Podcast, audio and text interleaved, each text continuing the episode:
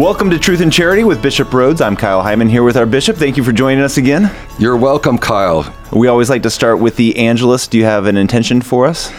Yes, I do. You know, we're only a few days from Christmas, and I've been thinking about when I'm praying about um, Mary and Joseph, their travel from Nazareth to Bethlehem, mm-hmm. and how there was no room in the inn, and um, especially to think about those people who are refugees in the world today, millions of people, and you think about how there's no place for them, no room in the inn.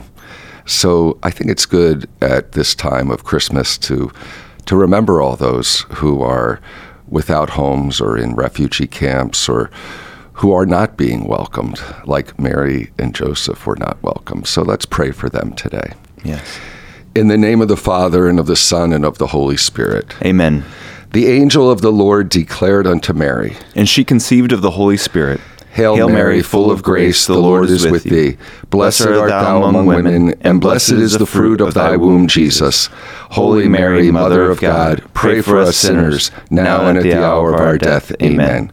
Behold the handmaid of the Lord. Be it done unto me according to your word. Hail Mary, full of grace, the Lord is with thee. Blessed art thou among women, and blessed is the fruit of thy womb, Jesus. Holy Mary, Mother of God, pray for us sinners, now and at the hour of our death. Amen. And the Word was made flesh, and dwelt among us. Hail Mary, full of grace, the Lord is with thee. Blessed art thou among women, and blessed is the fruit of thy womb, Jesus. Holy Mary, Mother of God, pray for us sinners, now and at the hour of our death. Amen. Pray for us, O Holy Mother of God, that we may be made worthy of the promises of Christ. Let us pray. Pour forth, we beseech you, O Lord, your grace into our hearts, that we to whom the incarnation of Christ your Son was made known by the message of an angel, may by his passion and cross be brought to the glory of his resurrection through the same Christ our Lord. Amen. In the name of the Father, and of the Son, and of the Holy Spirit. Amen. Welcome to Truth and Charity with Bishop Rhodes, brought to you in part by Notre Dame Federal Credit Union. On this episode of Truth and Charity, Bishop Kevin Rhodes talks about the Saint Vincent de Paul Society, a special apostolate devoted to serving the poor, plus the inauguration mass for Indiana Tech's new president, and then it's on to different cultural traditions for celebrating the days right before Christmas. The show wraps up with questions submitted by listeners. If you would like to submit a question for a future show or check out previous episodes, go to redeemerradio.com slash askbishop. Welcome to Truth and Charity with Bishop Rhodes. I'm Kyle Hyman, and we have a lot of things that have been happening this month and, and some things that are coming up. So I thought maybe we could just kind of run through some of those things. One of the things that caught my attention when looking at your schedule is the annual Vincentian Mass and dinner. Oh, yes. Um, earlier in Advent, I had, uh, every year I have a special Mass in both South Bend and Fort Wayne, sides of the diocese, for the Society of Saint Vincent de Paul. Uh-huh. I think a lot of our people are familiar with Saint Vincent de Paul Society because so many of our parishes have local conferences where they help the poor and the needy. And I'm really uh, big supporter because it's a great spirituality of Saint Vincent. And also, we have so many of our people who who volunteer their time and their money, and they're and are so generous, uh, especially when you think about this time of the year. What a great way to uh, to prepare for Christmas is is assisting the needy in our own communities. Mm-hmm. So when I have the masses this year, I had at uh, on the South Bend side, I had a Mass at Saint Pius X in Granger, and then we had a potluck dinner afterwards, and then in Fort Wayne at Saint Mary's Mother of God Parish, we had a uh, a morning Mass and then a breakfast.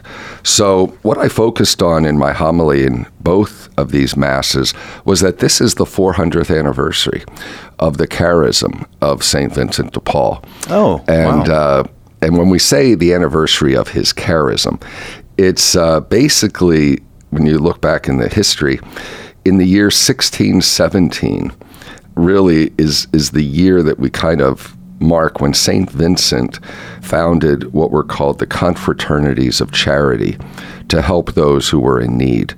That was the kind of the beginning, but then it developed into a religious congregation, the Vincentians, uh, order of priests. Technically, it's called the Congregation of the Mission. Hmm. And then a an order for religious women called the Daughters of Charity. And actually, that was co-founded by Saint Louise de Marillac.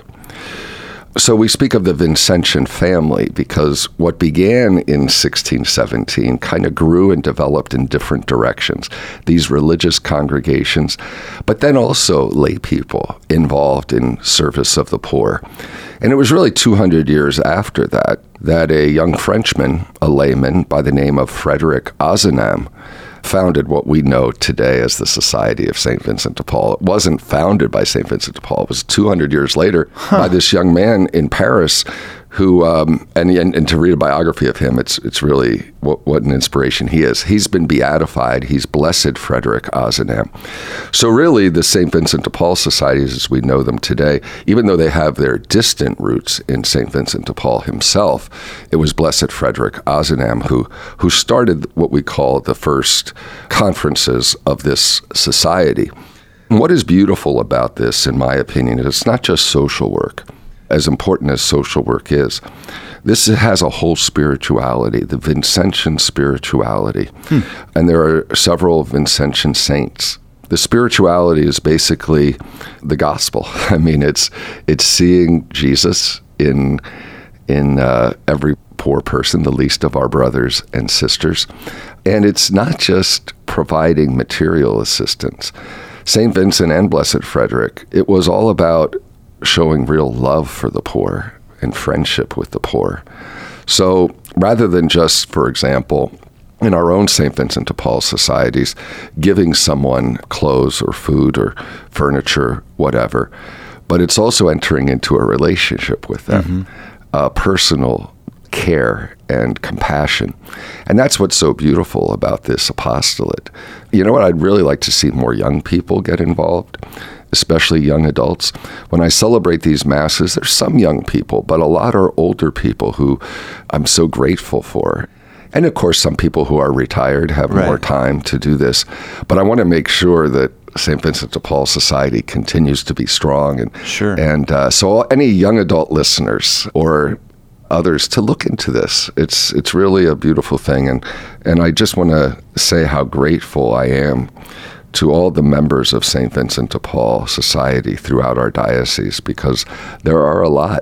So it all goes back really to um, to the gospel. It's just the charism that gave birth to this wonderful Vincentian family. It was really four hundred years ago this year. Well, and because of the relationships that the society has with different people, probably a good place to go to contact if you have some extra free time or uh, are in charge of a youth group or something like that, or you want to take your family and do like once a month, we're going to go help somebody. They would know who to plug you in with, with who needs what kind of help. And maybe you could go to their house or yeah. uh, do something at a, at, you know, a thrift exactly. store or something like that to help out. So Right, right. It's great for families. And I know some families who do that.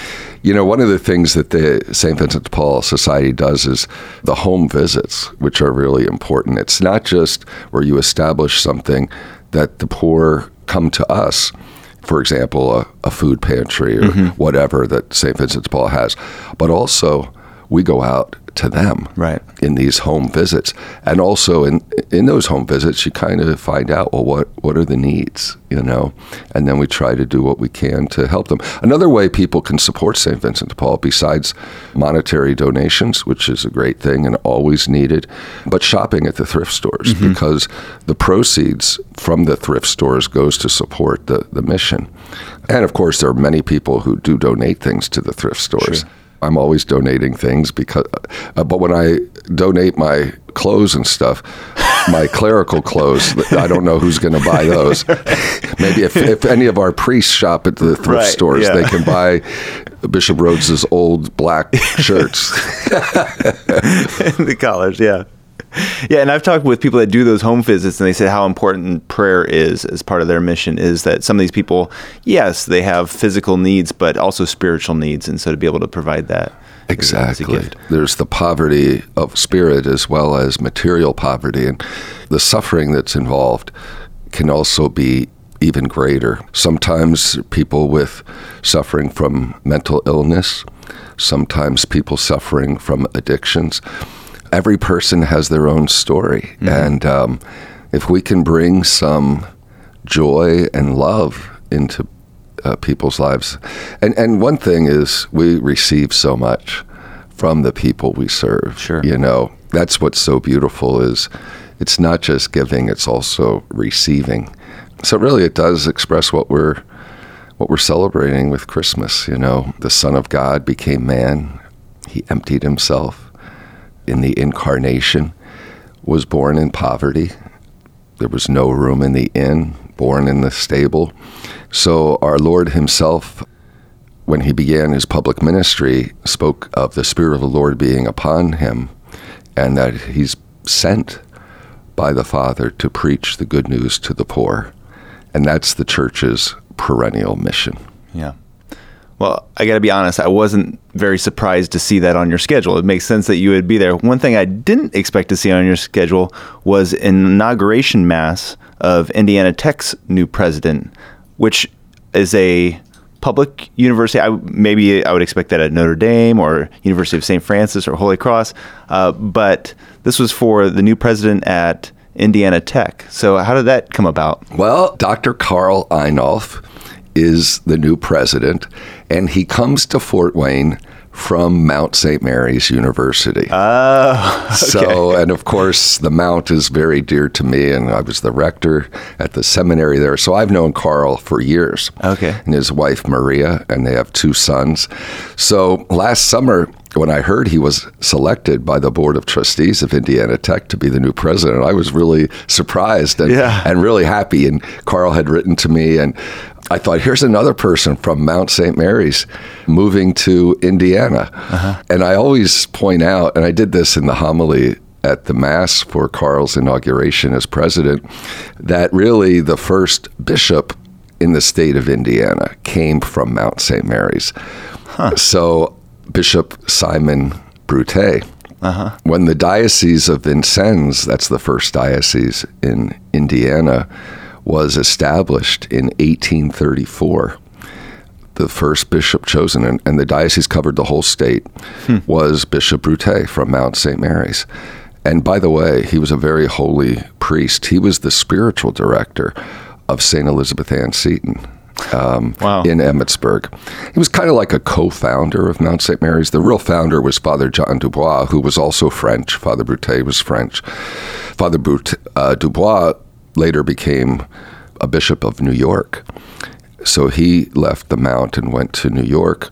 And um, Father Brute was then appointed by the Pope as, as Bishop of Vincennes. Actually, I've been to the cathedral, the old cathedral in Vincennes, to pray at his tomb. It's in the crypt of the old cathedral there. Okay.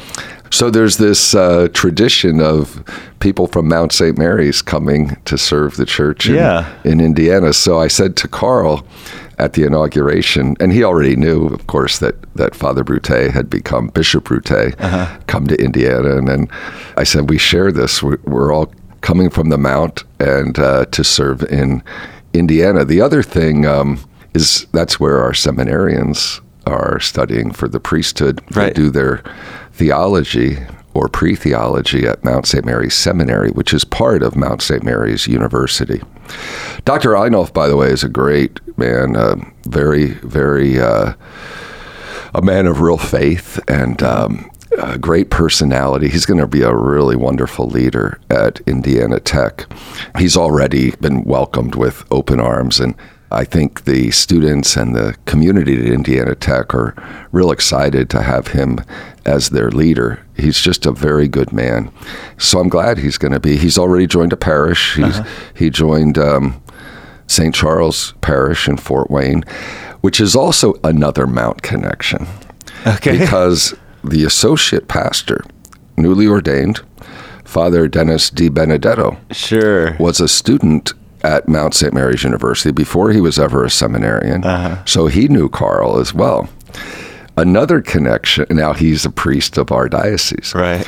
Another connection, one of the cloistered nuns in Fort Wayne, the uh, Poor Sisters of Saint Clare, uh-huh. Sister Carol and Grace was a college, was a student at Mount Saint Mary's and knew Doctor Einolf. So it's really neat to see the connections. And Indiana Tech is a very, very good inst- institution. And of course, I've been I've been there a few times for other events. Mm-hmm. We have some campus ministry there. Our Franciscan Friars Minor visit and do campus ministry every week. Uh-huh. There are um, occasional masses celebrated there. As a matter of fact, I think in January, January or February, I'll be there to celebrate Mass for the oh. Catholic students okay. uh, and, and Catholic faculty who are there. Well, I'm feeling a little left out that I didn't go to Mount Saint Mary's. You're really making me jealous of all the connections here.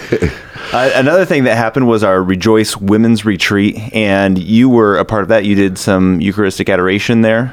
Yeah, that was really beautiful. You know, we, there were like one hundred thirty some women of the diocese Great. Who did a weekend retreat at the retreat center at Lindenwood mm-hmm. in uh, Donaldson. And that's at the uh, Mother House of the Poor Handmaids of Jesus Christ. They have one of the most beautiful chapels in the whole diocese. If if listeners ever want to go and visit, it is a beautiful chapel.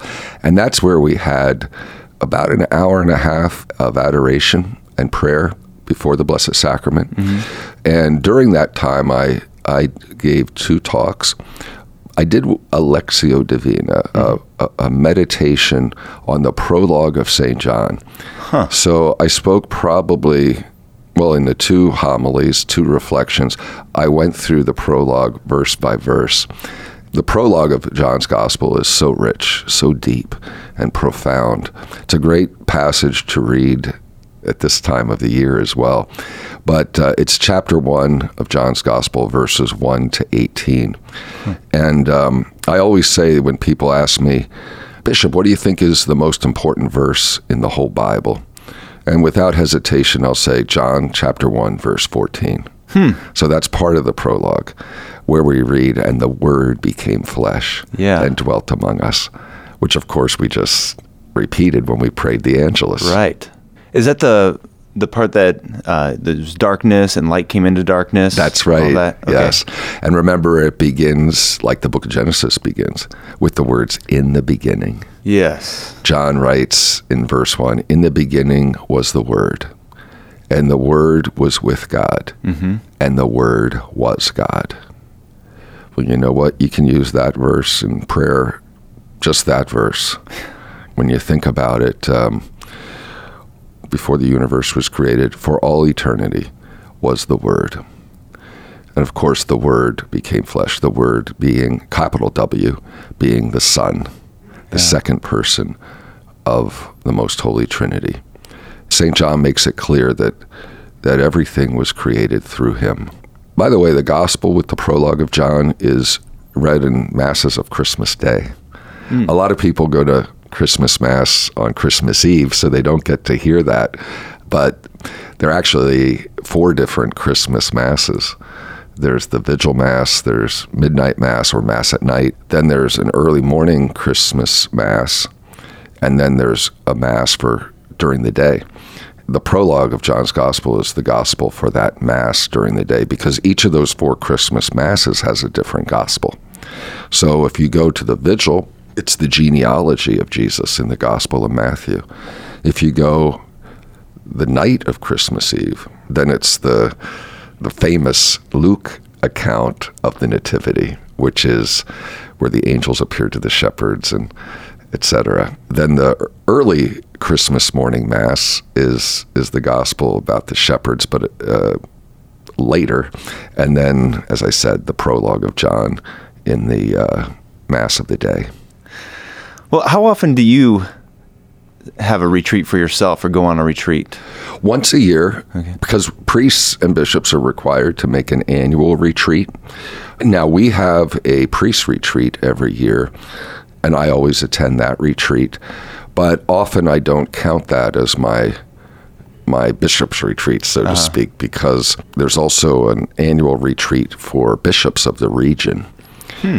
I kind of miss having, I wish I had more opportunities for like a, just a, a silent private retreat.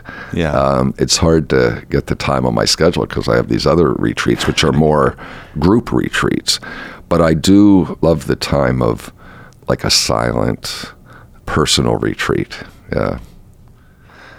Any tips for somebody that's thinking about going on a retreat or discerning like what kind of a retreat or where do I find a retreat for me to go on?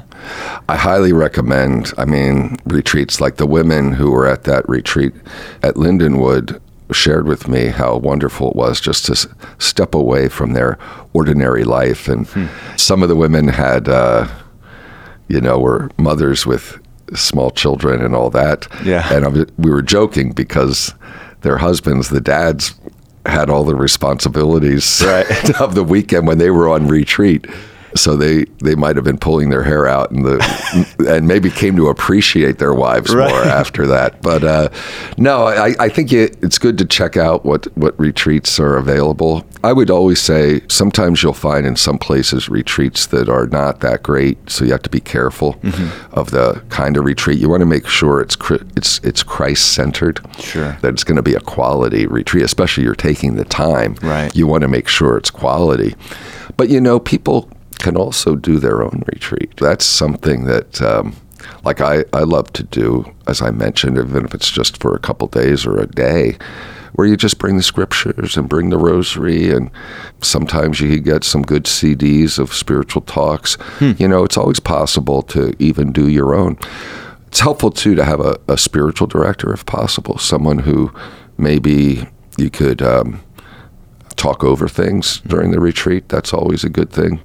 My favorite style of retreat is um, the eight-day Ignatian retreat, Saint Ignatius of Loyola, but and that requires a spiritual director. So you're really directed, and you spend four hours a day in prayer, and the director gives you scriptures to reflect on and meditate on, and that's a beautiful opportunity. It's also good if you have the opportunity on retreat to go to confession, mm-hmm. to find a priest to go to confession. The word retreat, it's kind of like stepping back, you know, and it's not centered in self, although there is certainly an examination of one's own life that can happen during a retreat, but it's always in the light of Christ. It's always focused on the person of Christ. Sure. All right. Well, coming up, we're going to have more conversation about things that have been happening around the diocese and questions that have been submitted by you right here on Truth and Charity with Bishop Rhodes, brought to you in part by Notre Dame Federal Credit Union.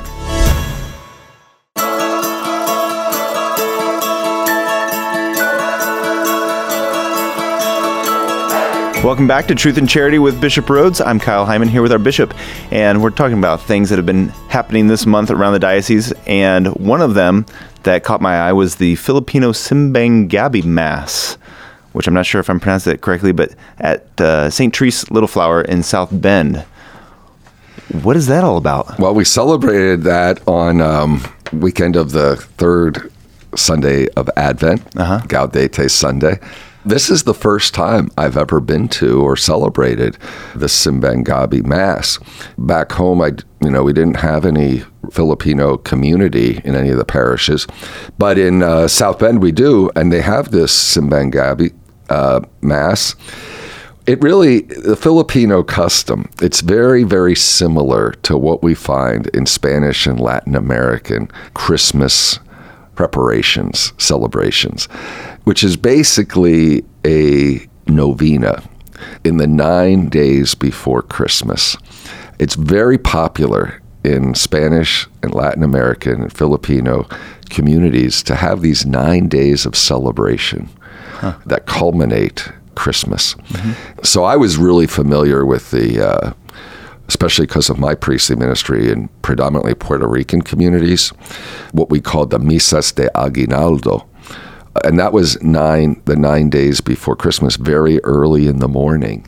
There would be these masses, kind of going back to a, the more ag- agrarian society where farmers would get up real early. And in Mexico, the Posadas, which is also nine days I'll talk about that later, I think. Okay. But the Simbang Gabi is, is very similar to that. And um, the Filipino community gets together to celebrate. It used to be very, very early in the morning, but I think in in a lot of places, it's more flexible because of, you know, different culture now. So like the mass I had at Saint Therese Little Flower Parish was, mm-hmm. was uh, early evening, the Saturday evening of the third Sunday of Advent. But the origin is back in the Philippines. It would be quite a celebration. The church bells would ring, there'd be a band, people would walk to mass and they would sing, and they'd make these colorful lanterns of paper and bamboo and hang them in their windows. So there was a whole joyful atmosphere. Yeah. And then they'd gather in the for mass, and then after mass in their homes they would have special food, special Christmas delicacies. So it was really um, a way to really prepare for the celebration of Christmas. It's a real uh, beautiful expression of the faith of the Filipino people. As I said, it, it originated very with these very early morning masses. By the way, they call that in Spanish the Misa de Gallo, okay. the Mass of the Rooster. Huh. And uh, basically the Misa de Gallo for Christmas is, is the early morning mass, or even the midnight mass, I guess. Uh-huh. Uh, but then that term is also used for these masses in the uh, the nine days leading up to Christmas. And you know, that novena, which we're in involved in right now, right. I love these nine days before Christmas because each Mass has beautiful prayers, beautiful readings mm-hmm. that are a way to enter into the celebration of Christmas. So, for example, the Gospels are all about those from the first, uh, for example, the first two chapters of Luke's Gospel, the announcement of the birth of John the Baptist, then John the Baptist's birth, the Annunciation to Mary, and then Mary's visit to her cousin Elizabeth. And then another gospel, one of the, is is that of the Magnificat. So each of these days before Christmas were kind of leading up to the climax, the birth of our Lord himself. Mm-hmm. But back to the tradition of the Simbang Gabi, I'm so glad that it's continuing among the immigrants from the Philippines to the United States, just as the Puerto Ricans and the Mexicans and other South Americans and Central Americans bring their customs with them, because they really are great customs. Part of this celebration of um, of the Simbang Gabi is um, oftentimes the people will, will dress in their native clothes. The children would be very much involved. They'd have the nativity scene, which they called the Belen, displayed with the shepherds and farm animals and the wise men. So it really is focusing on the, the true meaning of Christmas. So anyhow, I encourage everyone to um, really make these days before Christmas focused on the true meaning of Christmas. And it's great to see the customs of our parishioners who come from Latin America and the Philippines, and even if there's an opportunity to share in their customs. At the end of the uh, the masses that they have, whether it be, or the posadas for the Mexicans, there's always food, yeah. you know? And um, that's great because it, there's special like Christmas delicacies, sure. special pastries and, and all of that, which makes it a very festive occasion. And we had a wonderful meal after the Mass of the Simbang Gabi with uh, Filipino foods and everything. It was great. Uh-huh. And so you mentioned the Las Posadas. What yes. does that stand for? Posada is a, a Spanish word which means inn, or, you know, there was no place for them in the inn. So it's a uh, it's an inn. So Las uh-huh. Posadas. And the tradition in Mexico is that, again, for that novena, those nine consecutive days before Christmas, they would have what are called the Posadas. They reenact Mary and Joseph going and knocking the do- on the door of, of the inn, the mm-hmm. lodging. And the person inside, so the Mexicans will do this, and they'll go to, um, they'll have this all organized and planned, and they'll, uh, different homes mm-hmm. on different days of the week, each of the nine days, and people will be dressed, there'll be someone dressed as Mary, someone dressed as Joseph. They would knock on the door, the person inside will shout out, go away, there's no room. Uh-huh. And they'll keep doing that several times until finally someone says, yes, welcome. And then they go in and they have a big celebration. Huh. So they have food, you know, and they'll have the piñatas and everything. So the children are involved, families are involved. Some places they do this kind of in neighborhoods. It's organized by the people themselves. Sure. Especially in Mexico. But also we have parishes that organize this, even right here in our own diocese. Some places they'll have masses connected to Las Posadas. Mm-hmm. Again, it's it varies from place to place. Sometimes they really go all out, so they'll have, I mean, I've even been to one where they had a little donkey with uh, with Mary and Joseph, which was uh-huh. really neat. And, you know, they'll decorate everything. People sometimes will be carrying candles, and they have special songs that they sing at this time, special uh, hymns that they sing, Christmas hymns, really. And this is also in Puerto Rico, where they have the Misas de Aguinaldo. And again, it's kind of very, very similar. Sometimes they'll have the little children dressed up as shepherds during this whole thing. Uh-huh. They'll do prayers. They'll do um, songs, as I said. And, of course, all this um, reaches its climax at, on Christmas Eve with the, uh, the midnight mass or mass at night. And then they also, in these different countries, they have special uh, food for Christmas. Really delicious at the post that the, uh, that they have. So anyhow, it's a great time of year. Yeah. Yeah. Mentioning Christmas Eve, we have a unique situation this year of the fourth Sunday of Advent being on Christmas Eve. So the obligation, just to remind people, would be to go Sunday morning and Sunday night. Sunday morning would be your fourth Sunday in Advent. Sunday night would be your Christmas, or a Saturday night would be your your your your Sunday Sunday Advent, Eve, Sunday, and yeah. then uh, you could go either right. Well, Sunday yeah, night you could or go, Sunday morning, yeah, or Monday morning. Rather. Monday morning, yeah. I mean, I think the various options. I, I just encourage everyone to make sure they're fulfilling their obligation and don't try to combine it into one. Right. We need to go to two different masses, and as you said, Kyle, the choice is for Sunday. You can go Saturday evening or Sunday morning. Mm-hmm. And for Christmas, you can go either Sunday evening or Monday morning. Mm-hmm. I think a lot of people, you know, the custom now, a lot of people go Christmas Eve in the evening at night. So they may want to choose to go to the Saturday evening mass mm-hmm. and then the Sunday evening mass. Or if they want to go two day, two times on the twenty-fourth, they can. They can go Sunday morning and Sunday evening. Sunday morning for Sunday, Sunday evening for Christmas. Uh-huh. But I think maybe some might want to even consider Christmas Day Mass. Yeah. When I go to parishes, you know, the great majority of people go to Mass Christmas Eve, and you don't see as many pe- many people on Christmas Day. Mm-hmm. It might be easier this year to go yeah. on, to go on Christmas Day. Yeah. But everyone's free to choose whatever works best for themselves and for their families. And for those that aren't physically able to make it to Mass, or if you would like to attend Mass and then also watch a Mass on T V, you're going to be doing the I'll the be doing Christmas. A T V Mass in Fort Wayne on um, Sunday morning. So that'll be the Mass of the fourth Sunday of Advent. Okay. And then that evening, I will have Mass in the Cathedral of the Immaculate Conception. The last few years, I do evening prayer with the Franciscan Friars Minor and the Poor Sisters of Saint Clare oh, wow. at five p.m. at Saint Andrew's as kind of a way to personally to begin my Christmas celebration. Hmm. And then I always love celebrating the Mass in the Cathedral of the Immaculate Conception. All right. Well, if you have questions for Bishop, you can ask them by going to redeemerradio.com slash askbishop. You can call or text the Holy Cross College text line at two six zero, four three six, nine five nine eight.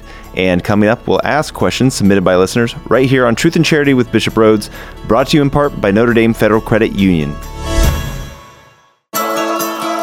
Welcome back to Truth and Charity with Bishop Rhodes. I'm Kyle Hyman, asking questions that you have submitted either on our website or by calling the Holy Cross College text line, leaving a message or texting us.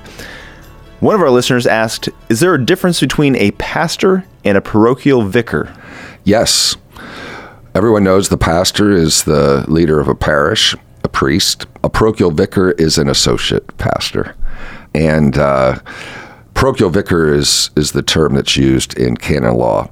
Okay. Um, the word vicar means representative. So the parochial vicar is the associate who helps the pastor, who assists the pastor in priestly ministry in the parish. So it's the same thing? Associate pastor and parochial, parochial vicar, vicar are the, the same, same thing. thing. Yep. And if you would have three priests, one would be the pastor and two would be associates? Correct. Or parochial two vicars? Paro- two could be parochial vicars. Sometimes you have a priest who's neither but lives there, and he's just a priest in residence. Oh, okay. But usually a priest in residence could be retired or could be a chaplain at a hospital who's mm-hmm. not really assigned to do parish work, but is assigned to be a chaplain somewhere.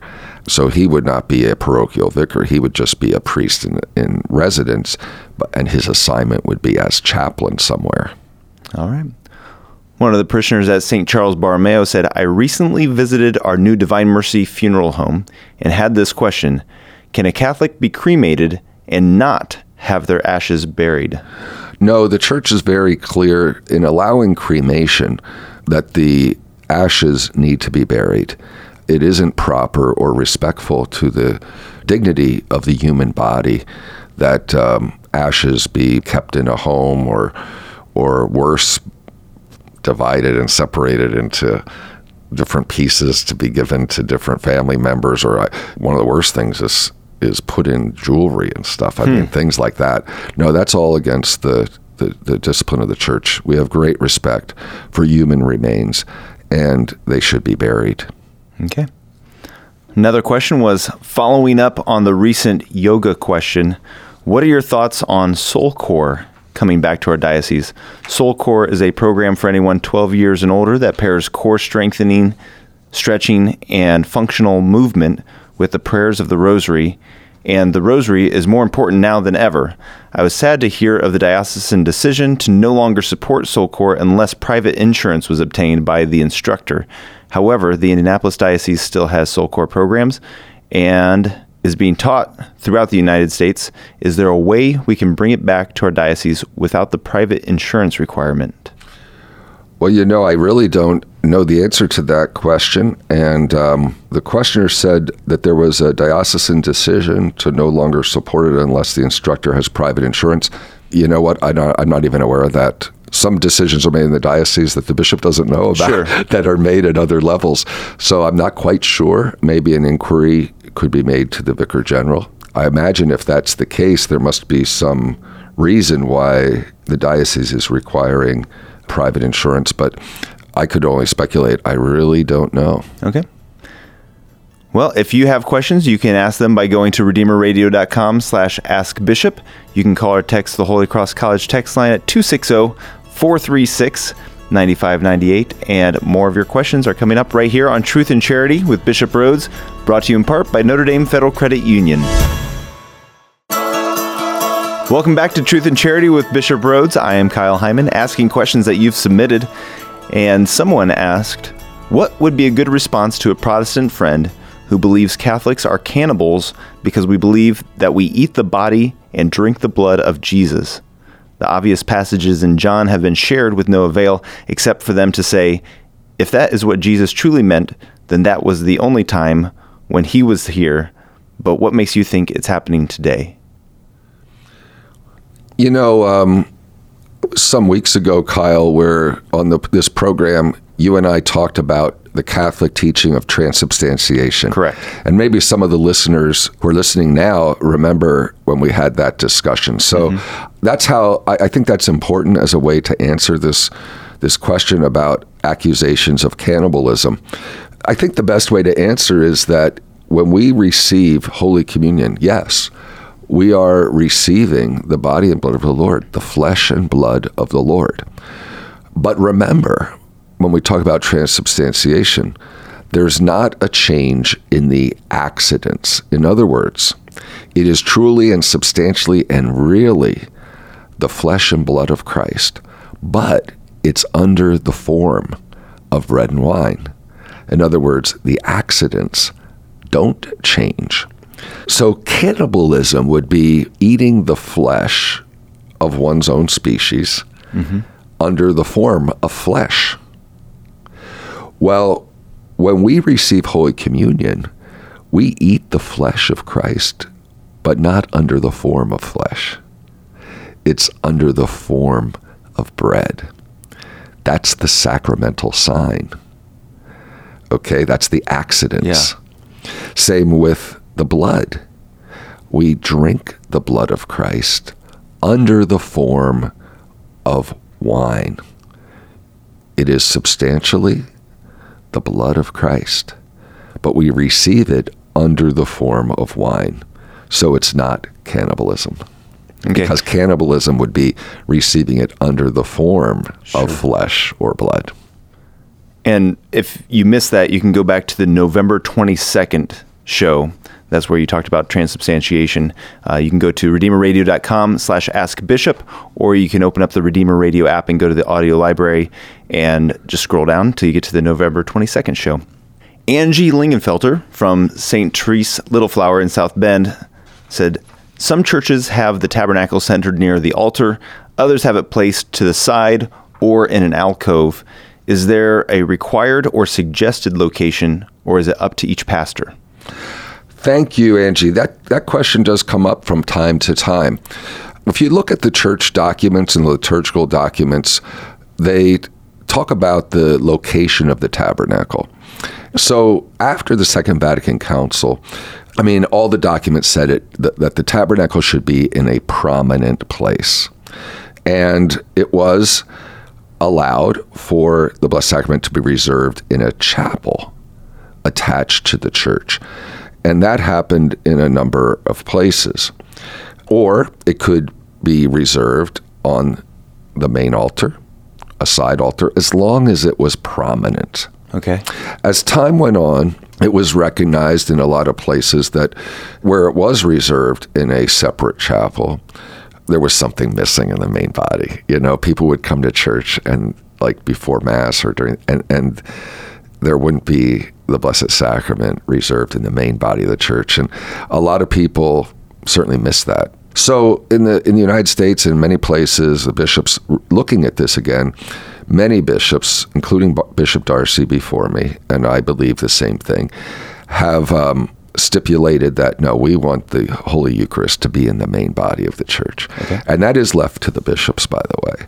And I think it's very common now. A lot of bishops have said there might be a few places where you have a separate Eucharistic chapel, maybe like a, a big church. Like you look at Saint Peter's Basilica in Rome, uh-huh. all these tourists coming in and everything else. So so they have the whole Eucharist reserved in a separate chapel. Okay. It's more respectful. But in most of our parish churches, you know, we don't have tourists roaming around. It's the, the house of worship for the yeah. parish community. So Bishop Darcy asked the pastors to be sure that the Holy Eucharist is, is reserved in the main body of the church, preferably at a central location. And I agree with that. So we have a lot of our parishes where once the Holy Eucharist was reserved on a side altar, where they're now, the tabernacle is in the center, which I think is is a really good thing. I remember when I was Bishop of Harrisburg, the tabernacle was on the side and the bishop's chair was in the middle. Hmm. I never liked that. I thought, I, I don't want to be the center of the focus. Jesus should be here.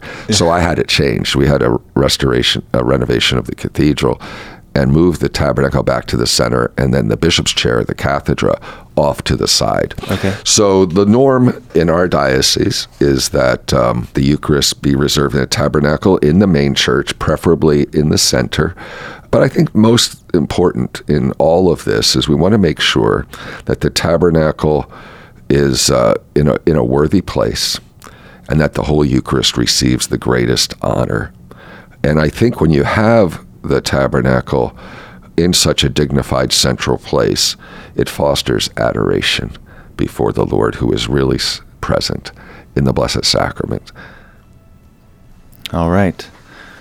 Thank you so much for sharing with us again today and answering some of our questions. Could we get your Episcopal blessing before we go? Sure. The Lord be with you. And with your spirit. Blessed be the name of the Lord. Now and forever. Our help is in the name of the Lord. Who made heaven and earth. May Almighty God bless you, the Father and the Son and the Holy Spirit. Amen. Thank you, Bishop. Thank you, Kyle. Merry Christmas, everybody. Tune in next Wednesday at noon for an all-new episode of Truth in Charity. We'll be celebrating Christmas and all the special saints whose feast days fall within the Christmas octave. Then Bishop and Kyle will make a friendly wager over who will win that evening's Cupertino Classic. Then it's on to questions submitted by listeners. To submit your question, go to redeemerradio.com slash askbishop. Truth in Charity with Bishop Rhodes is brought to you in part by Notre Dame Federal Credit Union.